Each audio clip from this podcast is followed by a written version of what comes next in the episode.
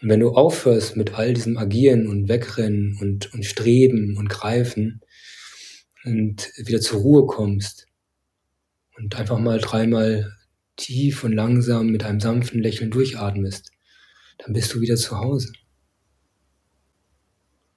Und dann weißt du, dass ausreichend hm, Bedingungen da sind, um zufrieden zu sein. Dass all diese Konzepte von, ich brauche dieses sinnliche Vergnügen, ich muss mich benebeln oder ich muss irgendwas werden und irgendwas nicht mehr sein, das ist das, was loslassen kannst. Und dass äh, in jedem Augenblick ausreichend äh, Bedingungen da sind, um, um Frieden und Glück zu erfahren. Ich hoffe, du bist gut ins neue Jahr gekommen und konntest die Zeit zwischen den Feiertagen für das nutzen, was dir am Herzen liegt. Für meine erste Folge im neuen Jahr habe ich mir einen ganz besonderen Gast eingeladen, Benjamin Jun. Benjamin ist Achtsamkeitslehrer und begleitet Menschen mit Jahrestrainings, Seminaren und Coachings bei ihrer persönlichen Transformation. Ich selbst habe schon an einem seiner Retreats im Umland von Berlin teilgenommen und habe die Zeit sehr genossen und neue Erkenntnisse für mich mitgenommen. Für mich verkörpert Benjamin eine Achtsamkeit, die ihre Wurzeln tief im Buddhismus und in jahrtausendealten Weisheiten hat. Und genau deshalb habe ich mich so auf unser Gespräch gefreut. Wir sprechen über sein Verständnis von Achtsamkeit, darüber, dass die eigene Erfahrung wichtiger als das intellektuelle Verstehen von Konzepten ist und über die Rolle von Liebe. Und jetzt wünsche ich dir eine erkenntnisreiche Zeit mit dieser Folge. Mein Name ist Daniel Rieber und du hörst auf der Suche nach dem Hier und Jetzt. Benjamin, schön dich zu sehen. Hallo, lieber Daniel. Ich habe mich äh, richtig gefreut auf unseren Podcast heute und habe auch gemerkt, wie schon ganz viele Fragen äh, in den letzten Tagen hochgekommen sind, die ich dir stellen wollte. und habe aber heute mal keinen Fragenkatalog mitgebracht, sondern ganz viel Offenheit und ganz viel Raum. Und was mich als erstes interessiert ist, wie kommst du an? Wie geht's dir gerade? Ja, heute, äh, wir sind ja ähm, am Tag der Aufnahme ähm, dieses hm. Podcasts, hm. sind wir kurz vor Weihnachten. Und äh, heute bin ich ganz besonders mit meinen verschiedenen Rollen im Leben konfrontiert. Mhm. Sei es ein Achtsamkeitslehrer oder als Vater eines kleinen Jungs, als Lebensgefährte und ähm, ja auch jemand, der jetzt heute Abend äh, interviewt wird so ein Gespräch eingeladen ist für einen Podcast. Und so muss ich relativ äh, viele verschiedene Rollen einnehmen und habe danach mhm. auch noch die Rolle des Schülers. Also das ist so, heute ist ein sehr bunter Tag für mich. Und äh, ja, deswegen ist mir auch alles sehr, sehr lebendig. Ich war auch gerade, habe ich meinen ähm, sehr lebendigen Sohn auch äh, nach Hause gebracht, von der Kita abgeholt und ähm, ja, das äh, färbt auch immer ein bisschen auf mich ab, weil das nochmal eine andere Welt ist, mit so einem kleinen Kind äh, ja. in Berührung zu sein, ja. Das heißt, bei dir sind ganz viele Rollen gerade im Leben aktiv, die auch wechseln. Heute, also wenn du, du mhm. fragst, heute, heute ganz besonders und ähm, ja, weil ich noch, weil es so ein bisschen auch mehr gedrängt ist, als ich das normalerweise zulasse, weil ich mir versuche, wenig Termine zu nehmen und äh, jetzt so vor Weihnachten ist einfach, kennt glaube ich jeder, ist es nicht mhm. mehr so möglich. Und ähm, ja, dann kommen auch ein paar Termine zusammen, die ein bisschen enger sind. Ja, ja, das, das kenne ich gut. Das beschreibt auch ganz gut meine Lebensrealität gerade. Du hast äh, gerade, als du über die Rollen gesprochen hast, hast du dich als Achtsamkeitslehrer beschrieben. Wir haben im Vorfeld ja darüber gesprochen, wie ich dich vorstelle. Und da hast du gesagt, dass Achtsamkeitslehrer ähm, schon ganz gut passt, aber dass du dich gerne auch ähm, integraler Lebenslehrer nennst. Ähm, magst du mir erklären, was du darunter verstehst und äh, wie du, ja, wo vielleicht auch eine Vorsicht gegenüber dem Begriff Achtsamkeit ist? Naja, das äh, ähm, Problem ist, dass jede Person ähm, zu gewissen Begriffen gewisse Vorbehalte hat oder ähm, gleich Bilder im Kopf hat. Mhm. Und äh, das ist nicht immer hilfreich in der Begegnung.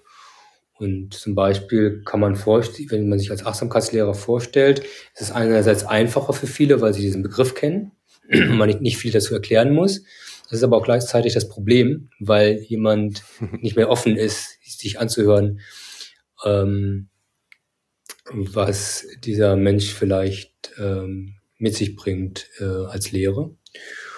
und ähm, man vielleicht auch Erwartungen hat, dass dieser Mensch besonders achtsam ist und auch mhm. nochmal vielleicht auch in dem sehr individuellen Interpretation, was achtsam bedeutet. Ja. Und von daher ähm, ja, habe ich, schaue ich immer, in welchem Kontext ich welchen Begriff nehme. Mhm. Der integrale Lebenslehrer beziehungsweise der ganzheitliche Lebenslehrer ist für mich etwas neutraler. Mhm. Ja.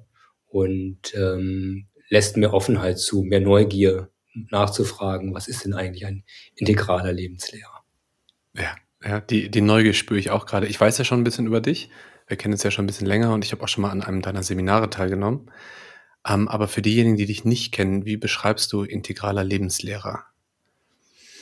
Naja, es gibt eine gewisse Geschichte dazu. Also auch meine äh, Geschichte ähm, begann eigentlich, dass ich mich sehr viel mit dem Körper und mit der Bewegung ähm, auseinandergesetzt habe und auch meine ersten Schritte als, als Coach äh, gemacht habe.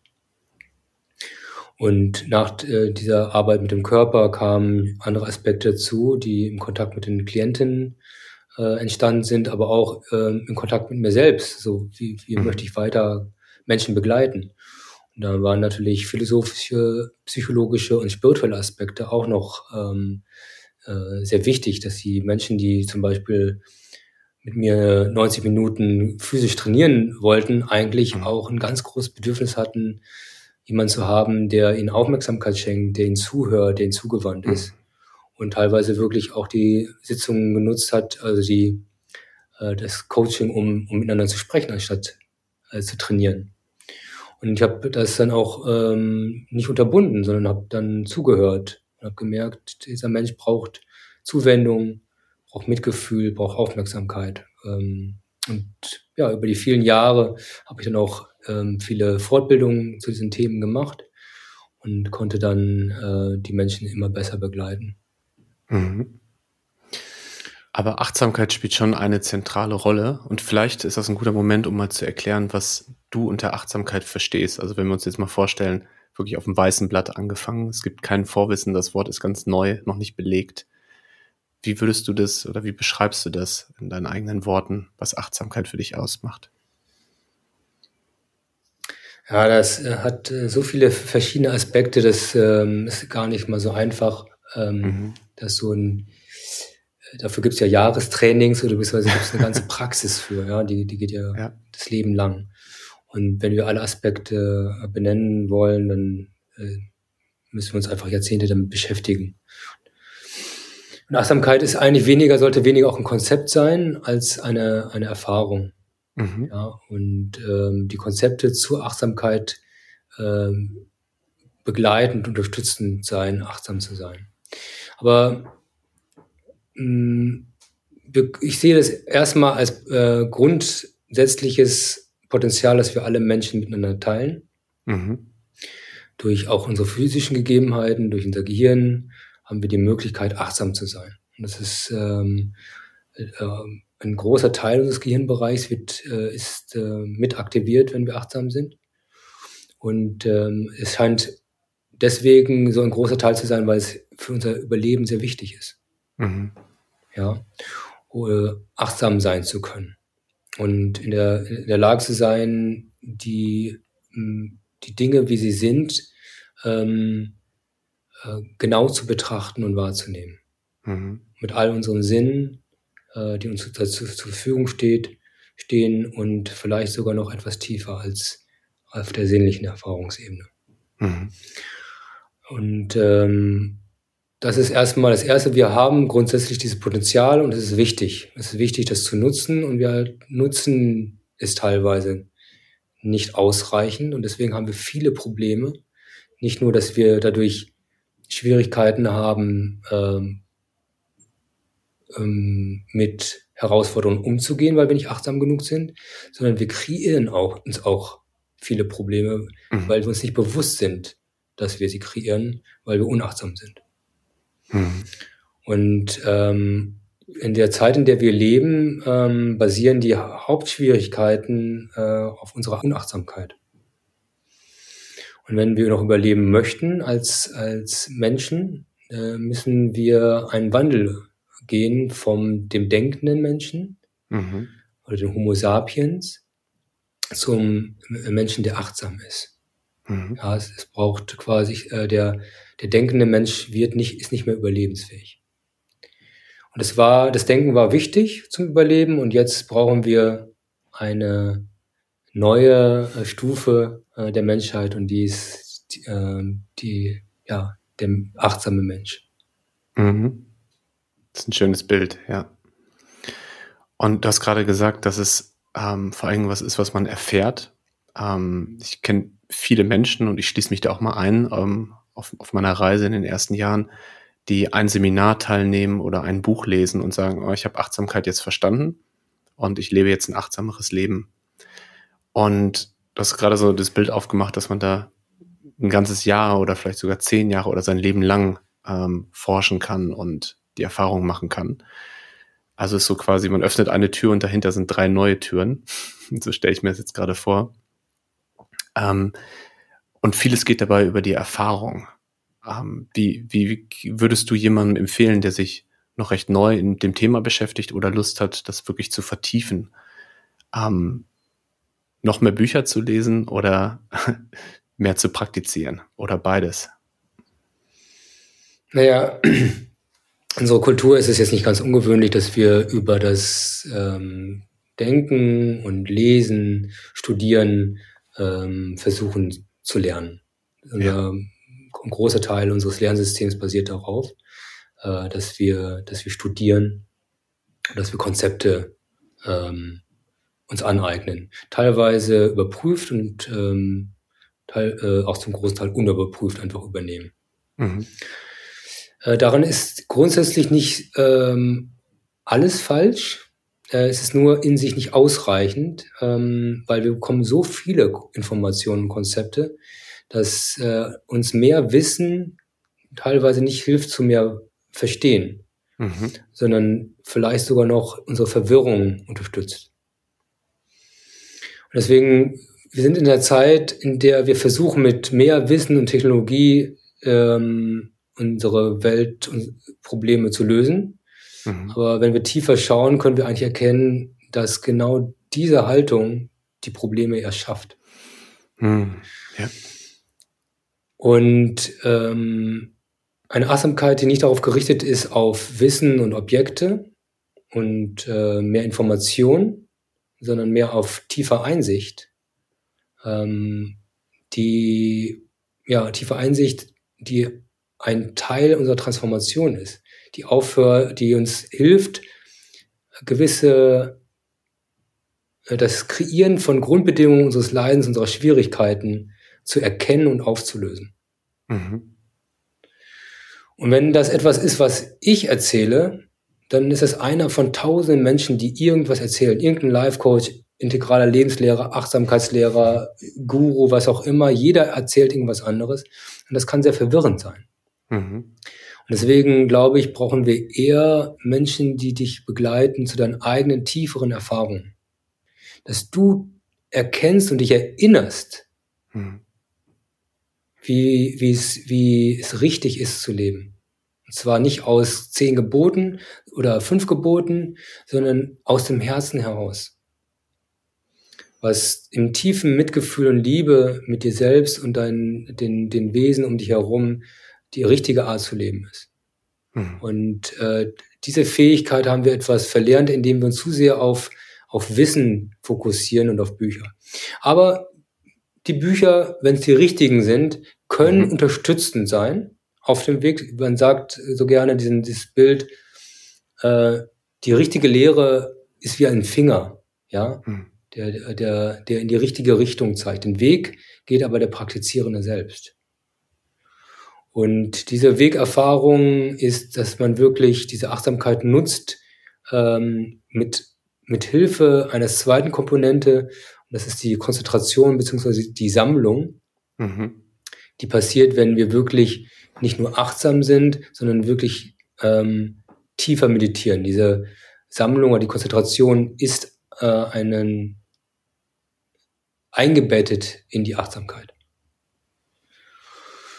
Und wenn wir achtsam sind und uns sammeln, dann entsteht gleich äh, ähm, über die Zeit das äh, die Grundlage für tiefes Schauen und tiefes Betrachten und für tiefe Erkenntnisse.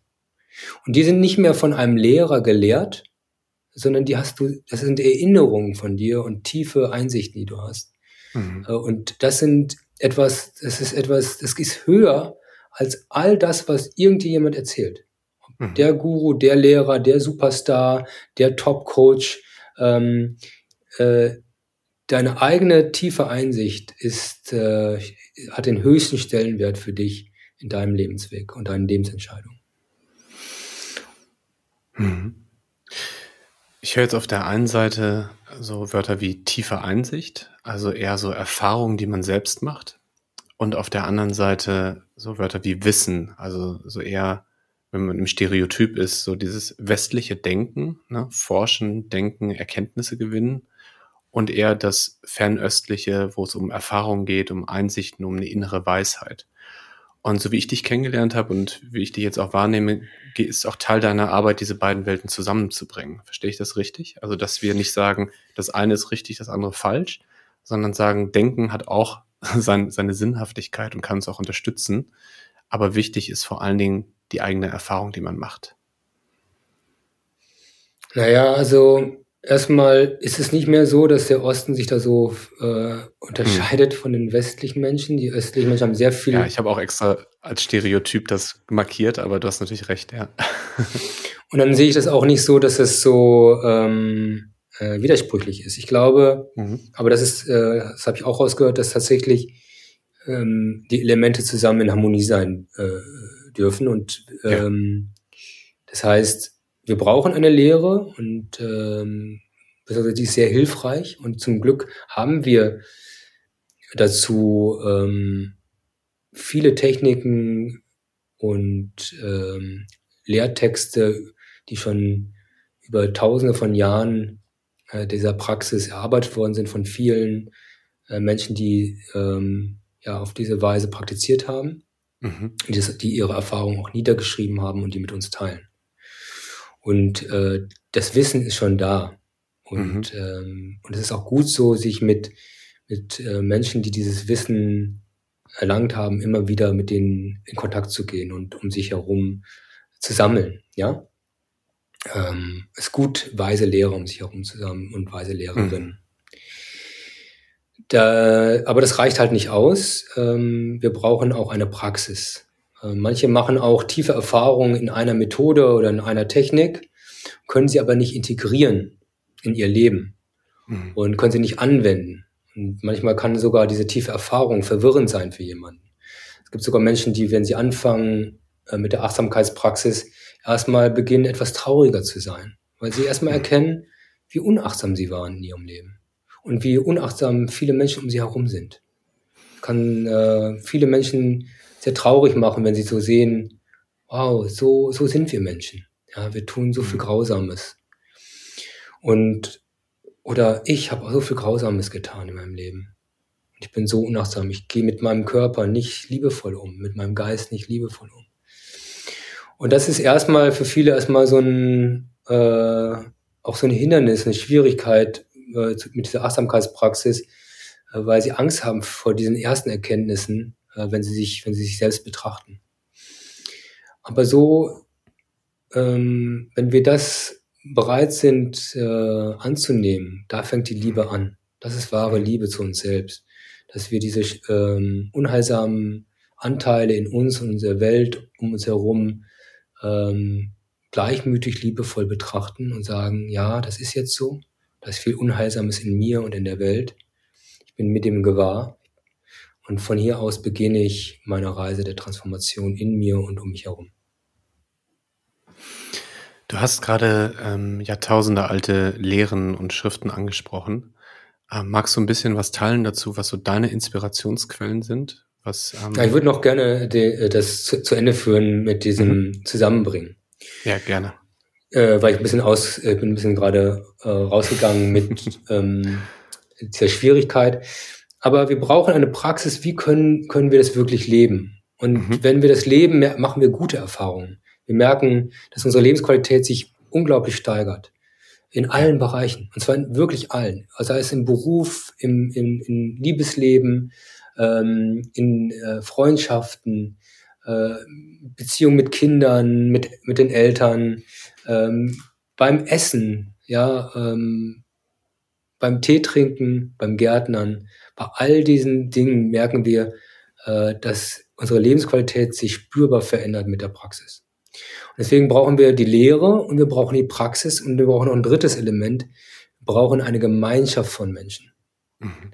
die auf diese Art und Weise praktiziert. Weil wenn ich ganz alleine bin und Menschen mich eher belächeln in meinem Umfeld, wenn ich auf diese Weise praktiziere und sagen, mach mal doch mal hinne, wenn ich ganz achtsam meinen Teller spüle und derjenige nur genervt ist um mich herum oder mich, wenn ich eigentlich weniger Alkohol trinken möchte oder aufhören möchte, Alkohol zu trinken, äh, mein Umfeld mich eher dazu einlädt, ach komm, jetzt sei doch nicht so ein Spießer und äh, komm mit, äh, hab doch mal Spaß, lass mal richtig die Kante geben heute, ja. Und ähm, wir müssen uns bewusst ein Umfeld suchen von Menschen, die diese Achtsamkeit auch in uns nähern wollen, unterstützen. Und ähm, das ist ein ganz wichtiges Element, das auch viele vergessen, wenn sie alleine ihre Bücher lesen. Äh, du brauchst eine Gemeinschaft. Ja, und deswegen ist es gut, eine Art Lehrer und Lehre zu haben, eine eigene Praxis oder eine Praxis zu haben, an der du dich orientieren kannst, ja, ähm, die vielleicht auch vom Lehrer begleitet ist, aber auch ganz das Wichtigste ist diese Gemeinschaft. Ja, eine, eine Gemeinschaft, die das Interesse hat, das eigene Glück und das Glück aller in der, in der Gemeinschaft zu nähren. Mhm. Und ähm, das, ja, das ist äh, die hilfreichste, ähm, hilfreichste Teil, um, um achtsamer zu leben. Mhm. Ja, danke, dass du das nochmal ausgeführt hast. Ähm, das heißt, es gibt auf der einen Seite die eigene Praxis, es gibt die Gemeinschaft, in der man sich austauscht und auch Halt gibt, unterstützt. Und es gibt die Lehre, ähm, die man entweder aus Büchern bekommt oder von jemand, der ähm, ja die, die, die Weisheit, die das Wissen hat und, und teilt. Und das dockt ganz gut an die Frage an, die ich, die ich eben an dich hatte, nämlich die Frage, wer so deine Einflussquellen waren. Also ich weiß von deiner Webseite und auch von deinen Seminaren, dass äh, Thich Nhat Hanh eine große Rolle gespielt hat in deinem Leben. Vielleicht magst du mal ein bisschen ausholen, ähm, wo du gemerkt hast, dass das ist die Linie, die Lehre, die ähm, Quelle, die mich anspricht? Ja, also ich ähm, habe ähm, am meinem Beginn meiner ähm, spirituellen Reise, wenn man das so sagen darf, wenn es einen Beginn gibt, ähm, in, diese, in diesem Leben eigentlich in, in verschiedenen Bereichen gesucht, habe schon früh gemerkt, dass grundsätzlich der Buddhismus mich sehr interessiert und mit mir mhm. ähm, resoniert, wie man so schön sagt. War aber auch offen für ganz andere spirituelle Linien und habe auch verschiedene Lehrerinnen da getroffen. Mhm. Äh, und jeder, jeder hatte so einen gewissen Schatz mit sich und teilweise aber auch ähm, Dinge, die, die ich im Nachhinein denke, dass sie mh, hm, nicht hilfreich waren, um, mhm. um noch klarer die Dinge zu sehen. Ähm, und mit der Zeit habe ich dann immer mehr gemerkt, dass ähm, Tignatan eine sehr angenehme Art hat, ähm, Spiritualität, Achtsamkeit, Philosophie zu lehren. Mhm.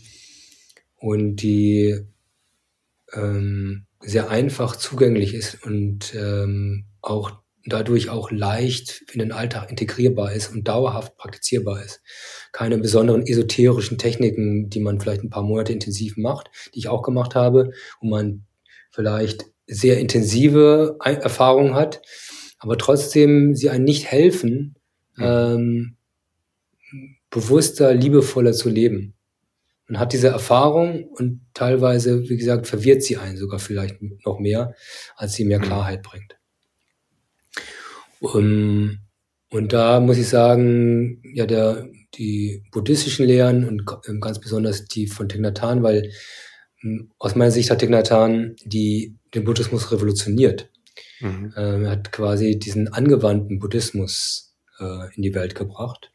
Ein Buddhismus, der ähm, wirklich in allen Lebensbereichen integrierbar ist. Der ähm, ja eine, so eine Grundhaltung ist und der, in der wir tun können, was wir tun. Mhm. Äh, und wir durchdringen es einfach nur mit unserer vollkommenen Achtsamkeit und Präsenz. Wir machen das vollkommen. Und durch die, dass wir Dinge vollkommen machen, sei es das Teller spülen oder das Tee trinken, verändert sich, wie wir Tee trinken, unseren Teller spülen und wie wir Alkohol trinken, wie wir uns nähren, wie wir miteinander äh, sprechen. Und ähm, da habe ich gemerkt, dass es für mich, ähm, das merke ich immer noch, immer, äh, immer noch der, der heilsamste und vielleicht der Weg, wo ich glaube, wo ich tatsächlich daran glaube, dass er in der, unserer heutigen Zeit ähm, der kraftvollste sein kann für, für eine globale Transformation. Mhm. Ja. Ich bin aber weiterhin noch offen. Ich finde immer noch Lehrer wie zum Beispiel Jack Cornfield äh, auch sehr, sehr ähm, inspirierend und spannend und lese auch immer wieder Bücher dazu und äh, praktiziere Meditationstechniken äh, nach Jack Cornfield, der ja eher dem Theravada Buddhismus zugeordnet wird. Ja, und selbst im, in diesem Mikro, in diesem Kosmos von Tignatan gibt es so viele Lehrer, ähm, äh, die nochmal ganz andere Aspekte mit reinbringen. Ähm, ja, dass, äh, dass mir das eigentlich für mich ausreichend zurzeit ist, hauptsächlich nach, nach dieser Linie zu praktizieren. Ja.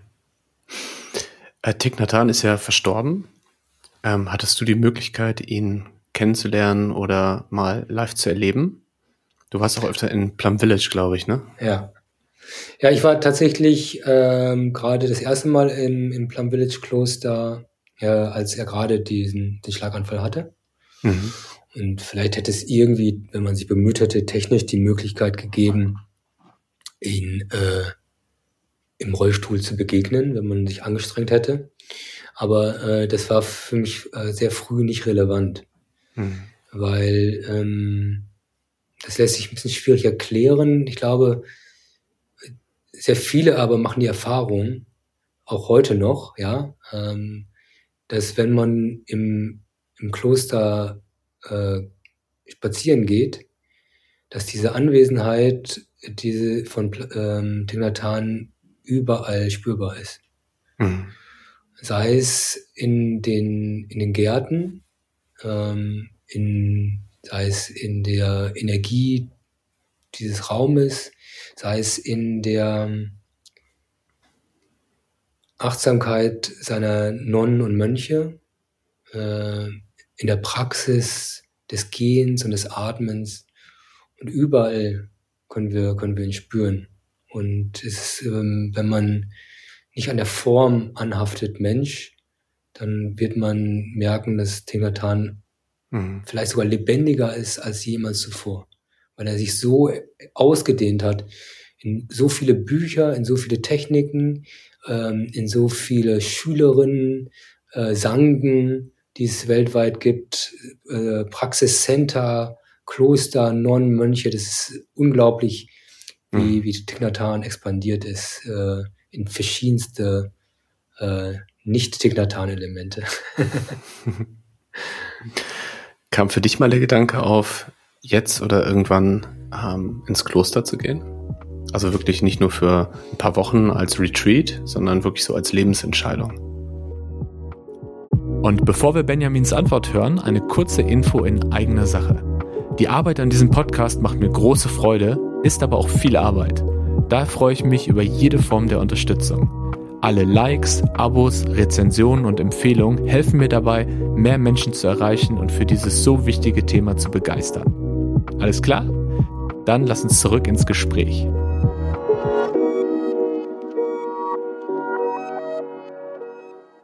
Ja, der Gedanke war da, mhm. ähm, aber auch relativ früh klar, nicht so äh, ins Kloster zu gehen.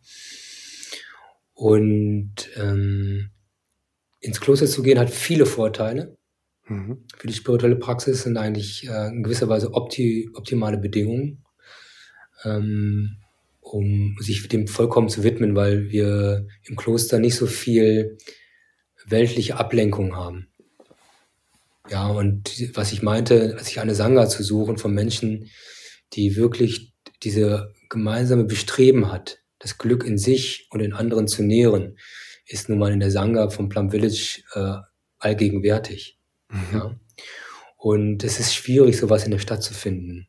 Ja. Ähm, und äh, oder beziehungsweise schwieriger. Aber das ist vielleicht genauso meine, genau meine Aufgabe. Ja, mhm. dass ich äh, eine genau das äh, helfe, so eine Art mh, hm, Glied zwischen dem Klosterleben und dem Stadtleben zu sein. Mhm. Und äh, weil ich selber ähm, als äh, ja, Familienvater, als Lebenspartner ähm, auch Erfahrungen habe, die, die man im Kloster nicht macht, äh, kann ich, äh, bin ich ein bisschen nahbarer auch für, mhm. für Menschen, die vielleicht eher Schwierigkeiten haben, mit Mönchen in Kontakt zu gehen, der auch einfach weit weg vielleicht lebt, in, halt in Südfrankreich, ja. Ja, und äh, da sehe ich, denke ich, ähm, eine gute Möglichkeit. Ich, ich nehme auch wahr, hm, welche Schwierigkeiten, Herausforderungen Paare haben, aus eigener Erfahrung und aber auch, weil ich ständig konfrontiert bin damit mhm. und ihnen zuhöre und ähm, sie, sie, sie in meinem Umfeld habe. Ja. Und ich selber so persönlich habe äh, tatsächlich nicht so einen so einen Wunsch, im, im Kloster zu sein. Hm, das würde ein bisschen ausufern, aber ich glaube, es liegt an meinem vergangenen Leben. Ich glaube, die Erfahrung habe ich schon gemacht. Hm. Und ähm, was mir äh, fehlt, ist eigentlich in diesem Leben ähm, ein, ja, weltliche Erfahrungen zu machen und in diesen weltlichen Erfahrungen ähm, die Spiritualität zu leben und sie diese Dinge zusammenzubringen. Ja, ich spüre viel Klarheit, wenn du das sagst. Also es scheint was zu sein, wo, wo du für dich vielleicht drüber nachgedacht hast viel, aber vielleicht auch einfach so ein inneres Wissen hast, dass das so ist. Dass das deine Rolle gerade ist, deine Aufgabe gerade, was sich auch noch verändern kann. Ja. Sehr schön. Ähm, wir beide haben uns im Vorfeld ja so ein bisschen unterhalten darüber, worüber wir sprechen wollen heute. Und ähm, ich hatte dir ja erzählt, dass, also dieser Podcast heißt ja Auf der Suche nach dem Hier und Jetzt, was ja wirklich so eine aktive Form ist von Ich suche das Hier und Jetzt. Und ich hatte dir im Vorfeld erzählt, dass ich ein Kapitel geschrieben habe, das heißt von der Angst zu Liebe, beziehungsweise die Reise von der Angst zu Liebe. Und ähm, da fand ich das ganz spannend, deine Reaktion darauf, ähm, die Spannung, die dadurch entstanden ist oder die, die Gedanken, die aufkamen und fand die sehr wertvoll. Hast du Lust, das nochmal zu teilen, was das mit dir gemacht hat, diesen Satz zu hören? Ähm, ja, wir, ähm, der Satz von der Angst zur Liebe könnte suggerieren, dass wir gerade in der Angst zu Hause sind, dass das unser Startpunkt ist. Ja. Und dass irgendwo, vielleicht nah oder fern, diese Liebe ist, mhm. zu der wir uns sehen, dass die da außen ist und zu der wir müssen nur den, den Weg finden und dann kommen wir, kommen wir zur Liebe. Endlich an. Und äh, ich würde einladen zum Perspektivwechsel, mhm. Hm, dass wir in der Liebe zu Hause sind. Dass das unser wahres Zuhause ist. Und dass wir gewisse Strategien haben, auch genährt von unseren Ängsten, unter anderem, auch unserer falschen Sichtweisen, ja, und unheilsamen Gewohnheiten, ähm, das Hier und Jetzt oder die, die Liebe, in der wir zu Hause sind, zu verlassen. Mhm. Wir greifen viel, ähm, zum Beispiel hm, gehen wir oft mit unseren Gedanken in die Vergangenheit oder in die Zukunft. Wir greifen nach sinnlichen Vergnügen. Wir greifen nach etwas werden und damit ist auch verbunden, etwas nicht mehr zu sein. Ja, ich möchte Doktor werden, ich möchte Familienmensch werden, ich möchte ähm, Mercedes oder Porsche oder Audi-Fahrer werden, ja. Äh, ich möchte irgendwas äh, werden und dann bin ich glücklich. Mhm. Und auch, äh, wir haben auch eine Neigung zur Ignoranz und zur Verwirrung. Und uns teilweise auch zu benebeln, ja. Und all diese, diese ge schlechten Gewohnheiten oder unheilsamen Gewohnheiten lassen uns entfernen oder uns abgetrennt sein von unserem wahren Zuhause. Und ähm, deswegen würde ich eigentlich ähm, sagen, ähm, schau dir an, was du in, in dir kreierst, ja, und ähm, durch deine Art zu denken, zu sprechen und zu handeln, damit du nicht mehr zu Hause bist. Und wenn du aufhörst mit all diesem Agieren und Wegrennen und, und Streben und Greifen und wieder zur Ruhe kommst und einfach mal dreimal tief und langsam mit einem sanften Lächeln durchatmest, dann bist du wieder zu Hause. Und dann weißt du, dass ausreichend hm, Bedingungen da sind, um zufrieden zu sein. Dass all diese Konzepte von, ich brauche dieses sinnliche Vergnügen, ich muss mich benebeln oder ich muss irgendwas werden und irgendwas nicht mehr sein, mhm. das ist, dass du es loslassen kannst. Und dass äh, in jedem Augenblick ausreichend äh, Bedingungen da sind, um, um Frieden und Glück zu erfahren. Das fühlt sich schön an, wie du sagst. Nehme ich gleich so ein warmes Gefühl wahr. ähm, ich spiele ja mit diesem Bild von der Reise und der Suche ja auch bewusst und sehe auch den Widerspruch in sich. Und es beschreibt auch so ein bisschen meine Reise. Ähm, und ich glaube, dass die meisten äh, Menschen in unserem Kulturkreis so geprägt sind durch dieses Erreichen und sich auf den Weg machen, ähm, dass ich versuche, sie dort erstmal abzuholen. Ähm, also in dieser Art, wie sie bisher gearbeitet und gedacht haben, um sie dann genau auf diesen Punkt aufmerksam zu machen oder dahin zu führen.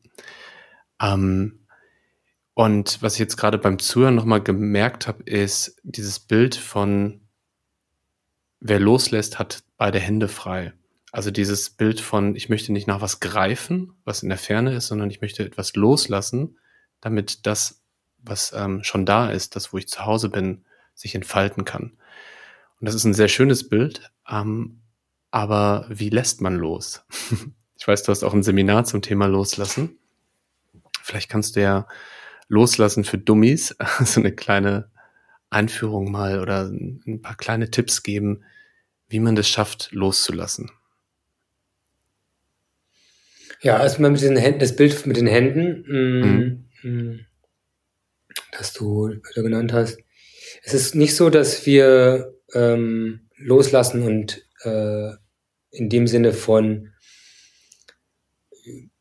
wir machen nichts mehr. Es gibt in dem Sinne ähm, werden wir untätig. Das meine ich, äh, wird auch klar durch angewandte Spiritualität oder angewandter Buddhismus.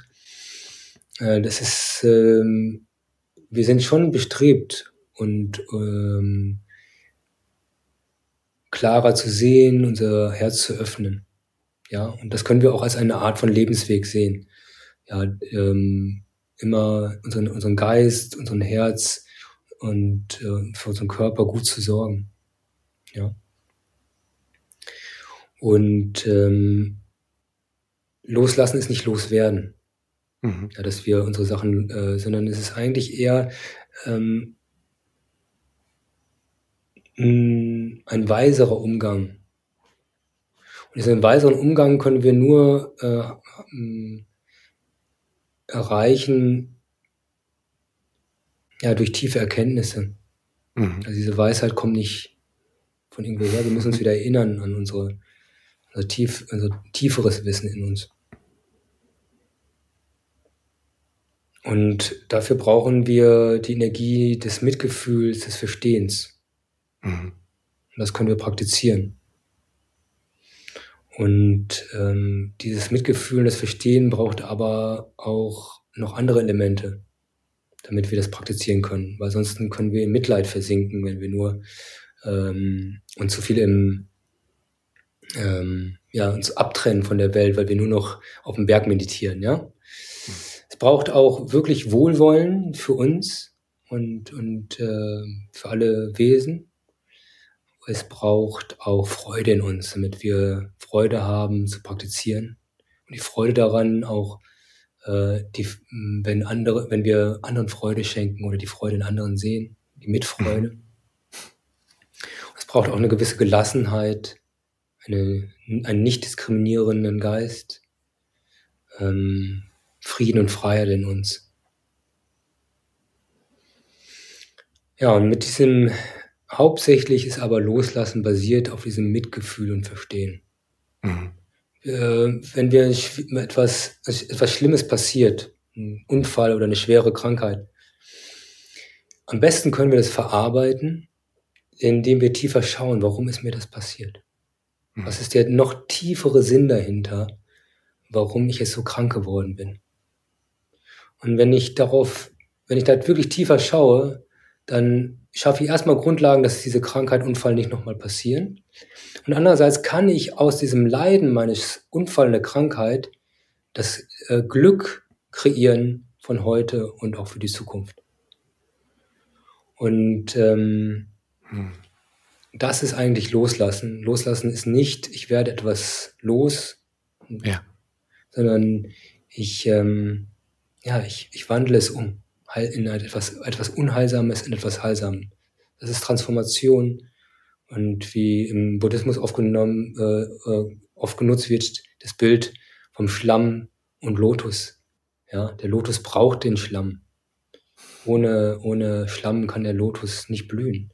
Mhm. Und, und unser tiefes Verstehen braucht unser Leiden, braucht die Schwierigkeiten im Leben. Und ähm, sobald wir tiefer verstanden haben, lassen wir auch los. Wir brauchen das Leiden dann nicht mehr. In dem Sinne, als neu zu erzeugen, immer mehr Schlamm, sondern wir haben den Schlamm schon und wir nutzen ihn gut. Ja, hast du schöne Worte für gefunden. Ähm, was bei mir vor allen Dingen ähm, gerade hängen geblieben ist, ist das Loslassen, nicht etwas von sich wegdrücken, etwas nicht, nicht mehr im Leben haben, bedeutet, sondern etwas zu akzeptieren ähm, und sich selbst und anderen liebevoll zu begegnen, daraus zu lernen. Und in der Achtsamkeit spricht man auch viel von Non-Attachment, also nicht anhaften. Ne? Und ich glaube, dass Loslassen, Non-Attachment wahrscheinlich auch eine ähnliche Bedeutung da haben. Ja. Ähm, das heißt, dass diese ganzen Qualitäten, die du gerade aufgezählt hast, also Qualitäten wie etwas akzeptieren, ähm, liebevoll sein, ähm, mitfreuen mit anderen. Ich kann es jetzt nicht mehr alle erinnern, mhm. aber das waren ja einige Qualitäten, die du mhm. aufgezählt mhm. hast. Das ist, das verstehe ich so ein bisschen auch als unsere Aufgabe im Leben, diese Qualitäten zu nähren, zu kultivieren. Und das gibt uns mehr die Möglichkeit, im Hier und Jetzt zu sein, mehr die Möglichkeit, nicht anzuhaften, mehr die Möglichkeit, in die Liebe zu gehen. Naja, also wir sprechen also, mh, hm, es gibt eigentlich zwei Wege, um zur Liebe zu gelangen. Mhm. Wenn wir das Bild vom Wir kommen zur Liebe nehmen. Ähm, also in, wenn wir das so verstehen, dann gibt es einmal tatsächlich die Praxis der Achtsamkeit, Konzentration und äh, des tiefen Verstehens, mhm. beziehungsweise des tiefen Schauens. Ähm, das können wir auch ähm, die Elemente wahrer Meditation ähm, sehen. Ja, Achtsamkeit, Konzentration und tiefes Schauen ähm, oder Einsicht. Und das war dann, dann, wenn wir auf diese Weise meditieren, dann zeigt sich sowieso unsere Natur, weil diese Art von Meditieren löst alles auf alle unseren falschen, unsere schlechten Gewohnheiten, unsere falschen Sichtweisen und, ähm, und die, die Ängste, die uns daran hindern, zu Hause zu sein. Das ist ein Weg. Und der andere Weg ist, die vier Elemente wahrer Liebe, mhm. äh, sich zu erinnern, welche sie sind, und die zu praktizieren. Und mhm. wir sagen die vier Elemente der wahren Liebe, das ist in vielen spirituellen äh, Linien bekannt ähm, bei den Brahmanen und, und ich glaube auch äh, viele yogische Richtungen sind diese vier Elemente sehr gut bekannt und äh, auch im Buddhismus. Das ist einmal, dass wir Metta, die, die dieses, ähm, Entschuldige, dass wir ähm, ähm, äh, die, die Liebe äh, praktizieren, dass wir das Mitgefühl äh, praktizieren, ähm, die Freude bzw. Mitfreude äh, und den Frieden bzw. die Gelassenheit, unangehaftet sein, Nichtdiskriminierung, Freiheit, gibt es viele Worte für OPECA. Ja? Und wir können alle diese Elemente praktizieren. Wir können, es gibt gewisse Meditationen, Lehrtexte zu all diesen Elementen. Und aber all diese Elemente sind nicht voneinander getrennt. Sie sind immer miteinander verbunden. Ähm, zum Beispiel können wir Gelassenheit nicht ohne Mitgefühl äh, praktizieren. Warum? Mhm. Weil Gelassenheit ohne Mitgefühl Gleichgültigkeit ist. Ja. Und deswegen all diese Elemente braucht es miteinander zusammen. Mhm. Und wenn wir alle Elemente miteinander verbinden, dann erfahren wir wahre Liebe. Ja, und wir agieren in Liebe und wir sind in Liebe. Das sind eigentlich die zwei verschiedenen Richtungen, wie wir das, äh, Hauptrichtungen, wie, wie wir, wenn wir uns mit dem, ja, mit Liebe beschäftigen, wie wir uns unterstützen können, noch mehr aus dem Herzen zu leben und die aus, ähm, ja, aus der Liebe herauszuleben. Ich nehme gerade viel Dankbarkeit wahr. Ich freue mich, dass du die Zeit genommen hast, ähm, vor allem, dass du uns allen so, so einen Einblick gegeben hast in, in deine Einsichten, in deine, das, was du gelernt hast, was du auch selber lehrst. Und ähm, alle, die Lust haben, sich mehr über dich zu informieren, die können mal auf deiner Webseite vorbeischauen. Das ist benjaminjun.de, äh, findet sich auch in den Show Notes. Und gibt es noch irgendwas, was du gerne teilen möchtest, was dir wichtig ist? Naja, ich hatte es am Anfang gesagt, das ist mir so eine Herzensangelegenheit, äh, weil ich glaube, das braucht unsere Zeit ganz besonders. Mhm. Ja, dass wir uns eine Gemeinschaft suchen. Das kann, es muss nicht unbedingt eine spirituelle Gemeinschaft sein. Ja. Es kann auch ein Volleyballverein sein, wo man weiß, da sind Menschen, die, die freundlich sind, die liebevoll sind und die gut miteinander umgehen. Das kann ein Gärtnerverein sein, das kann ein, eine, ja, ein, äh, Leute sein, die sich zum Backen verabreden. Aber das Wichtigste mhm. ist, dass es Menschen sind, die, das, die daran interessiert sind, das eigene Glück und das Glück der Menschen, mit denen sie zusammen sind, zu nähren. Und ähm, es ist wichtig, dass wir uns solche Gemeinschaften jetzt suchen, weil die Dinge, die in den nächsten Jahren passieren werden und schon passieren, und äh, sind sehr beängstigend und äh, sehr herausfordernd. Und die werden wir individuell, können wir davon überfordert werden und äh, werden die auch individuell nicht mehr lösen können. Ähm, diese Probleme brauchen starke, liebevolle Gemeinschaften. Und äh, das ist meine, ja, mir wichtig, ähm, zum Abschluss nochmal mitzuteilen. Sucht euch eine liebevolle Gemeinschaft eine wahrhaftig liebevolle. Nicht nur eine, die das oben drauf stehen hat. Seid da auch kritisch und schaut euch das gut an, ähm, ob das Menschen sind, die das eigene Glück und das Glück anderer wirklich nähern wollen und denen Harmonie der Gemeinschaft wirklich wichtig ist. Ich hoffe, du fandest die Folge spannend und konntest einiges für dich mitnehmen. Schau gerne mal auf der Webseite von Benjamin vorbei und lerne mehr über seinen Ansatz und seine geplanten Seminare in 2023.